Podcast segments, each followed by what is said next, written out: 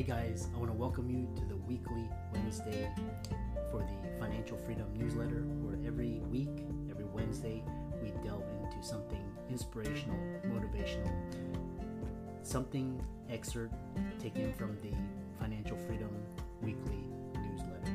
Wherever you are, if you're listening on Spotify, on iTunes, Google, be sure to click the like, subscribe, share, comment. Without ado, let's get into the show. Hey guys, welcome to this week's podcast episode. I'm really excited about today's guest, Hesha Abrams. She's a she's the founder CEO of Holding the Calm, and today's talk is going to be all about conflict resolution, negotiation, and some of the tools, tactics, and strategies to stay calm when the stakes are really high and the emotions are running high. So, Hesha, welcome. Wow, my pleasure to be here. Yeah, um, I know you're you're quite the you know you're traveling the executive, and so tell people about your story and what you do, and we'll get right into it. Well, I'm an attorney mediator. I like to joke that I'm an attorney who evolved. I've been doing this three decades. I've done Facebook, Google, Microsoft, you know, IBM, NVIDIA. I mean, I work with all the big ones, but also small ones too. I mean, I mediated the case over the ownership of the secret recipe of Pepsi, which was, you know, another very, very interesting story. And so I have a laboratory of 30 years of how do you solve conflict and reduce tension. And, you know, conflict and tension can be, or it can be, mm-hmm, you know, which is actually worse. It's harder to deal with someone like that. And I like to joke that, you know, a thousand people can build a building and one idiot with a stick of dynamite tears it all down.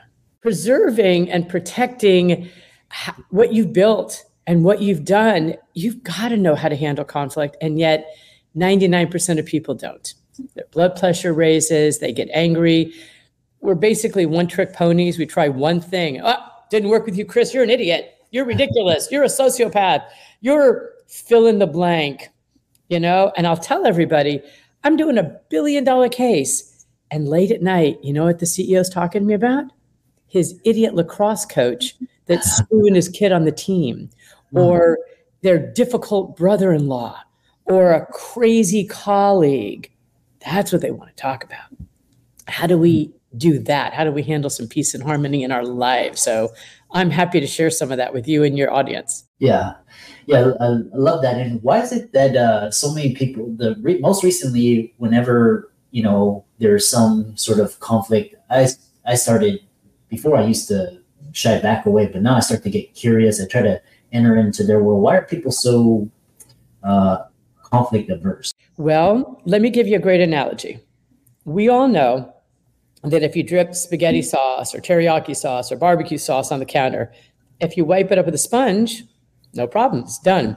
You leave it overnight, you're scraping it off with a knife, right? You leave it three months or three years, it's old and moldy and nasty. That, my friends, is conflict. And so we all know that. So why don't we wipe it up with a sponge early? Well, we don't know how. We're afraid we're going to make it worse. I tried and it failed. So we end up literally letting it wait and just get worse and worse and worse. And so that's the reason I wrote this book, which, you know, I don't have a background on me, but, you know, holding the calm, the secret to resolving conflict and diffusing tension, as a simple, little, cheap, inexpensive, easy to read paperback with 30 years of secrets and tricks. How do you do it? So you don't feel ill equipped when you have to deal with the situation. You've got a couple of tricks. You've got some sentence stems. You got a little four part thing I call Vox. I mean, you got a whole bunch of things that you say, I'm going to try that and see if that works. And, you know, it's an Amazon bestseller. People are loving it. What are some of the criterion? Because I know um, uh, there's a, I've recently finished uh, Crucial Conversations, but uh, kind of tell the audience what are some of the situations, like the criterion when you should start implementing your tools and tactics? Well, I say all the time. You know, it's sort of like when should you brush your teeth? Well, morning and night. you know, because Chris, you and I are chatting with each other, and this is lovely. But let's say you said something that offended me, or I said something that offended you. the dynamic changes like that, that mm-hmm. quick. So it's noticing, okay, wet spaghetti sauce. I gotta, I gotta wipe that up because I can see it in your face. I mean, people don't hide that from you. You see it in their face that something just went wrong. And it can mm-hmm. either be, what's wrong with you that you react like that? Or let me get out my sponge, wet spaghetti sauce. How do I do that? And then there's ways that you do that. But chapter one of the book is speak into the ears that are hearing you. So if I'm going to talk to you, Chris, let's say you're an introvert versus an extrovert. Shouldn't I speak to you differently? Yeah, you know, absolutely. you think about doctors, like, you know, you go into a room and you just do the same thing you have to do with somebody. But if you want to be effective, people you can tell whether someone's an introvert or an extrovert in 30 seconds. It's not hard. Yeah. How do you want to approach them? Just that way. How about a second one? Big picture versus detail. Big picture person is just handle it for me, just deal with it, get that all done. Detail person is, I want to know how. I want to know what's going on. I want to be involved. Great. Somebody that just wants to get rid of it or somebody that wants to have control and power. These are really subtle, small things. But what I like about it is you can figure that out in 30 seconds talking to somebody. And let's say you're new at this game. Okay, it takes you two minutes. I mean, seriously, it's only hard because we make it hard. The books that are out there, a lot of them are selling an approach. Do it my way and you'll be successful. That's not why I wrote this book because I don't think that's true. I think it's like blood types. You know, blood transfusions came around really in the late 1700s for the first time, but they weren't really used until the early 1900s. And you're losing blood. Okay, you come over here. I'll give you some blood. Hmm, you lived. You died. Hmm, oh well. Until they figured out blood types. It's the same thing with these kind of conversations. You should never let anyone tell you there's only one way to do anything, ever. It's like personalized medicine. I need to see you and then go, okay, which one of my tools is going to work best with you? What do I what outcome do I hope to achieve? Where am I trying to go with this? And then you try something and let's say it doesn't work. Great, try the next one. Uh, one thing that uh, is uh, with um, I developed this during residency when everybody was freaking out and uh, just like you know the hysterical or just the kind of the aggressive you know jerk, and um, you just one of the problems was being able to get through them, get past that just that hysteria or just that just that aggressiveness. And so, what are some tools to to kind of because you know how to help them, it's just you got to get through all that noise and jump to to actually uh, calm them down. What what are some tools? Exactly. So, never in the history of calming down has anyone ever calmed down by being told to calm down. now, you know, I'm liberal listening to doctors here, so you guys know what an amygdala is. When I talk, I have to do a little neuroscience for dummies and teach people what an amygdala is. what is the one thing that triggers the amygdala is powerless. If you say to somebody, "Oh, you're out of control," I'm in control. You have no power, but I have power. All we've done is activate the amygdala even more. That's all we've done. Mm-hmm. So the mm-hmm. first thing you do is you give up power. Simple, mm. easy power in a negotiation, it's what do we start with first? Where would you like to sit? Let's say you're dealing with a with a difficult guy on rounds. You really don't know. Is it just a personality disorder? Is he off his meds? Does he need meds? Did he not get sleep? Did he have a fight with his wife? Does he have a very limited skill set? Is he emotionally immature? You don't have time to figure that junk out. All you're seeing is the symptoms. Well, the symptoms are easy. Somebody needs power. He needs some level of control. So you give it to him on stupid stuff. Where would you like to begin? Mm. How do you think we should start? Uh-huh. Your advice is good. Just that lets the amygdala calm down. And then what happens is the person that's real aggressive is in boom, a nanosecond, which is a billionth of a second. I look at you and say, friend or foe. That quick. Well, mm-hmm. I want to switch it from foe to friend. Yeah. So I'm not a threat. I'm not a challenge. And if someone's really emotionally immature, I bow before your serious superior wisdom. Who cares? What difference does it make? Because who's going to win the end? You don't think about the battle, you think about the war. So mm. that's the simple stuff. In the book, I have a technique called VUX validate, understand, clarify, summarize. And I call it VUX because you can tell someone to VUX off because nobody's going to forget it now, are you? You? The first step is to validate. Now, let's do the advanced course here. I can't validate you because you're an idiot or you're rude or you're selfish or you're a narcissist or you're a liar or you're a power, whatever, right? I can't validate you. What I do is I name the emotion. You seem really angry. You, I'm not angry, I'm frustrated. Okay, you seem really frustrated. That's step one. What does that say to the amygdala? Calm the heck down. And mm-hmm. neuroscientists have shown, know, when they shove people in MRIs with electrodes and stuff all over their heads, is that when people's amygdalas are triggered, they go into something called a refractory state, which interestingly, in almost everyone, lasts for about 20 minutes. And mm-hmm. so, what happens when someone's upset? We tend to give more information, more data, persuade. Why? The prefrontal cortex has shut down for 20 minutes. So, pull it back. It's 20 minutes. All right. I mean, let's say I'm in a hurry. Uh, uh, if this goes into conflict, it'll take days or weeks. 20 minutes. Let it calm down, give a sense of power, give a sense of control. Then you can have data information, discussion, because now you have turned the person from seeing you as a foe to mm. a friend. It's and these are like these simple techniques in the book. And I what I do is I have give people sentence stems.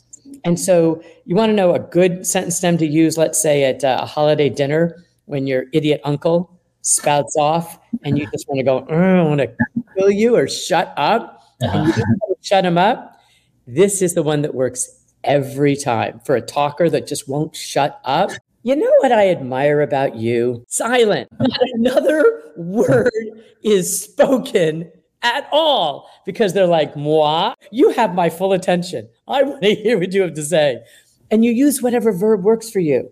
You know what I admire about you. You know what I respect about you. You know what I understand about you. You know what I see about you. You know what I love about you. whatever verb you want to use for that person that's authentic they stop. And then you say something like your persistence, your determination, your enthusiasm, your courage. It's not hard. And what does that do to the person? They just kind of go, hmm? they don't know what to say or do after that. And yeah. now all of a sudden, you're a friend, not foe. You're not an enemy. You get me and no one else does. Maybe you're okay. And look at how I did that in a minute. A minute. I mean, I'm, I'm a mediator. I do big, huge cases with gigantic egos. I've done plenty of, you know, doctor type cases from doctors that invented things that are having patent cases to med mals to medical practices that are, you know, fighting with each other over partnership junk. So eh, doctors are the same as engineers and lawyers and scientists. It's all egos. You know, you don't get to a high level of competence like you do in the in the medical profession unless you have a big ego otherwise survive the gauntlet of medical school and residency right? So by definition there is bumper car ego. So yes. let's not whine and complain that chocolate cake is fattening and brussels sprouts aren't. It is what it is. So you speak into the ears that are hearing you and you handle it with what's going to get you the outcome you want.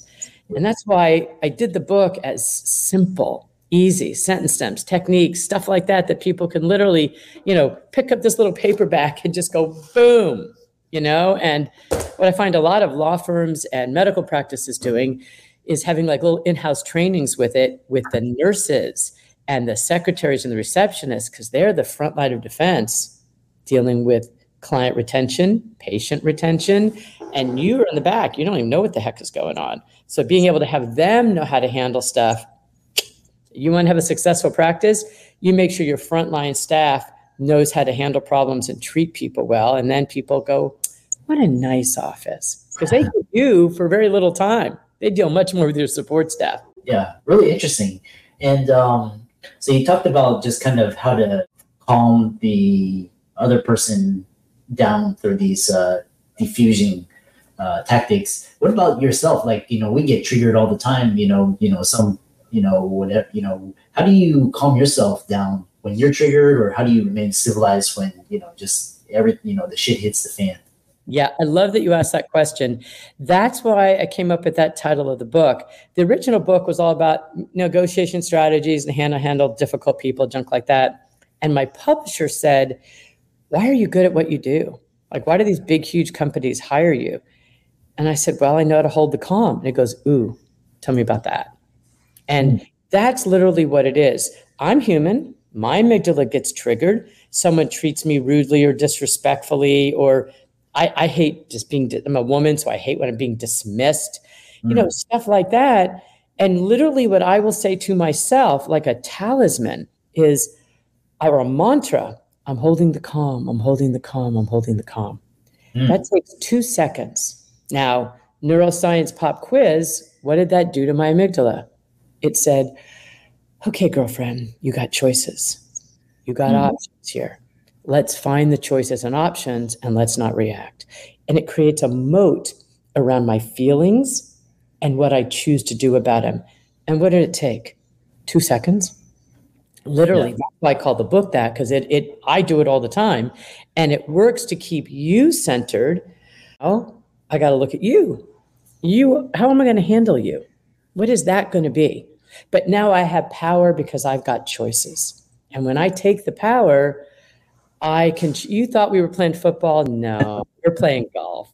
Still a ball, but I'm just going to change what we're going to do. Yeah. That's literally, th- think about it. I walk into a room and a plaintiff says, I want $25 million. And a defendant says, here's 25,000, go pound sand. I'm not settling that by outsmarting them or out logicating them or giving them information. It's because I know how to do this.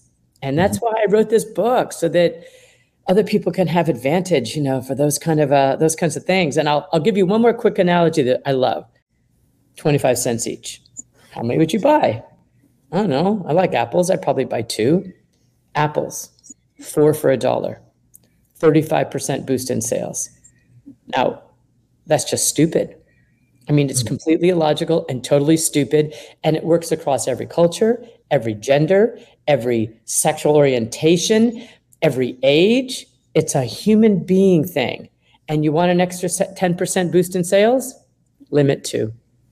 Because that mm. guy's not going to get my apples. It's ridiculous. And yet, that's human beings. So trying to do things with logic, reason, and rationale, honestly, are failure techniques. and I, I mean, people, it's job security for me when people do that because then I get called in. Yeah yeah, quite interesting. What uh, I'm just curious for myself. What role does you know meditation help, or you know you have to you know take ten minutes out of your day, just kind of just you know uh, get present. Is it different for introverts, extroverts? What you know, what role does that play?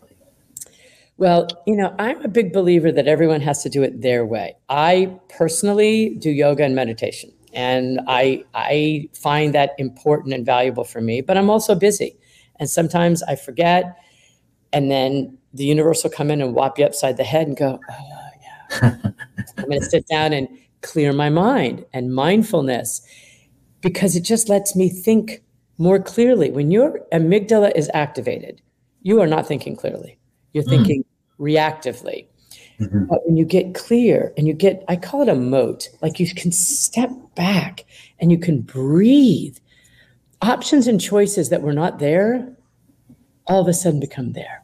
So it's having that presence of mind to do that. And if you do it by exercise and you do it by meditation and you do it by mindfulness and you do it by singing in the shower, God bless. You know, whatever it is you do to get yourself into that zone state. And I always tell people have some grace. You know, life is hard. If it were easy, all of us would be able to do it well. And people don't do it well. We know that. So you have some grace and there's a Zen saying that I love that you know you don't you don't decide the character of a person by how many times they fall down, but by how many times they get up. So each time you know you do something that, that went well, you do a forensic, yay me! And every time something didn't go well, you go, what am I going to learn from this?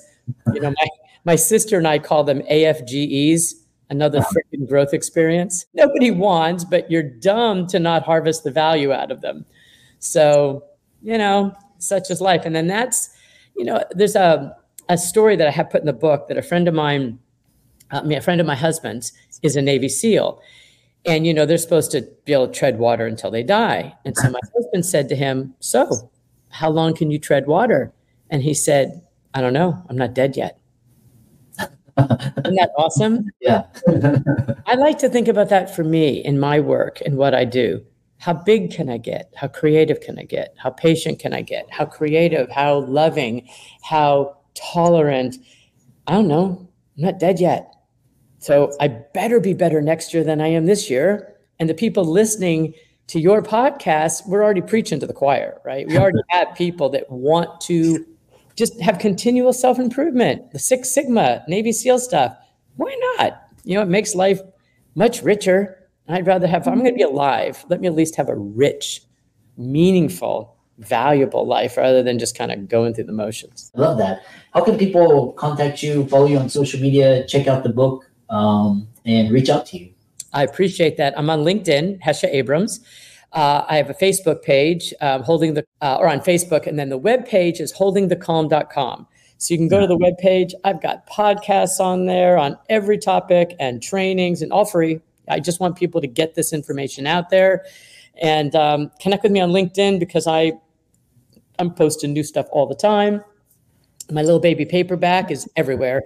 But if you're kind enough to get it on Amazon, please leave me a nice review because that helps that you know the search engine uh, demon gods. and we're just trying to get you know the word out there that things don't have to be hard. You know, it's like if you can't see and then I stick glasses on you, Uh-huh. oh, I didn't even know how bad it was. That's what this is with tension and conflict. You know, we don't have to live like that. So, Yeah. anyway, I hope it helps your audience. Yeah, excellent. And really fantastic conversation, really interesting slant, tension, and conflict. Uh, Hesha's resources, all our social media channels will be in the links in the show notes. Be sure to check out the book on Amazon. To check it out as well right after this. And uh, with that, thanks so much for coming on to the podcast. My pleasure, everybody. Hope you have a great day.